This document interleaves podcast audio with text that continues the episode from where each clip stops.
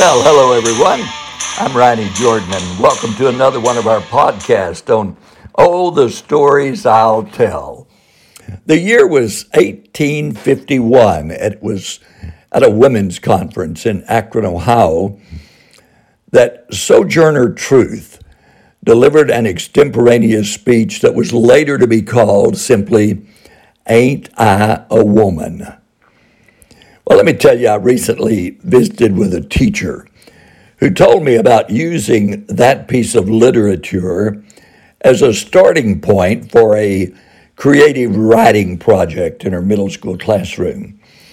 She said, I encourage the children to begin with, Ain't I a blank, and then complete the phrase and finish the piece by giving examples of what it meant. She said, I suggested, Ain't I a student?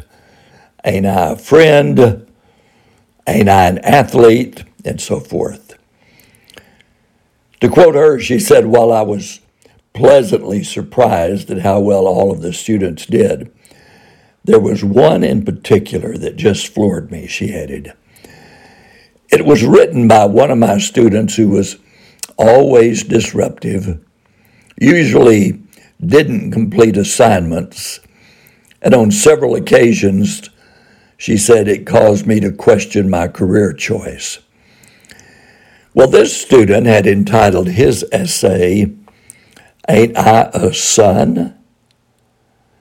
Well, the words that followed gave her insight into the troubled life of this restless young man. Now, while these aren't direct quotes, the gist of the student's essay went as follows. He said, I played baseball and looked for you at every game. You weren't there.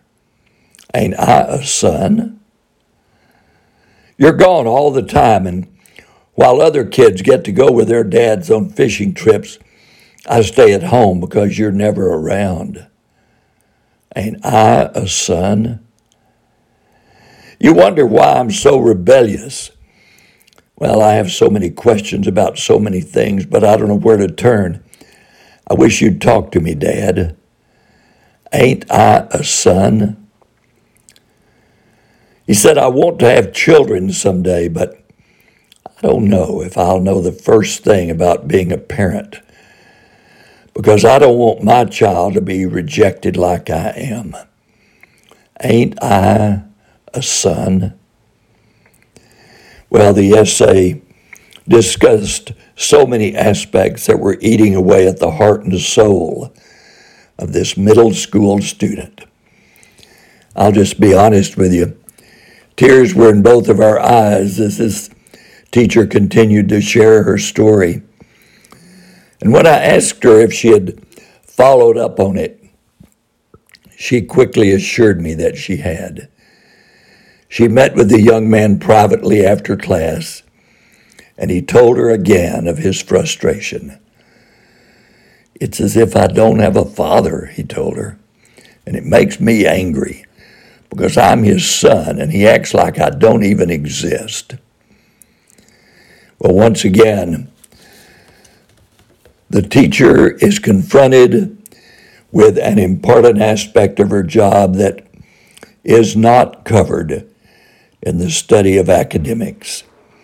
This situation doesn't give you much time for thought as you, you know, you depend solely on the actions of your heart precious time will be taken from grading papers, planning lessons, and completing the endless onslaught of required paperwork. But let me tell you, these precious moments with a child are some of the most important lessons a teacher will ever teach. For the lesson to be delivered is one of compassion assuring the student knows without a doubt that he or she is loved.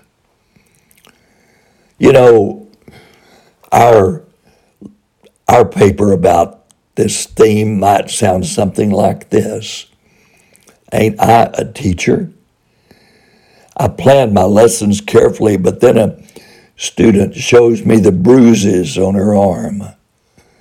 Ain't I a teacher? I strive to teach my students the information needed to pass a state exam, but I know several spent the night on the street. Ain't I a teacher? Oh, we could go on and on, but our society has gotten so complex and so racked with stories such as this that our roles as educators become more critical every day. Our salaries may be decreased, our class sizes may be increased, our jobs may become more demanding. But the difference that each one of us can make in the lives of our students can be summed up in one word priceless. So may this be such a day for you. God bless you. Thank you for listening. Until next time, I'm Ronnie Jordan, and oh, the stories I'll tell.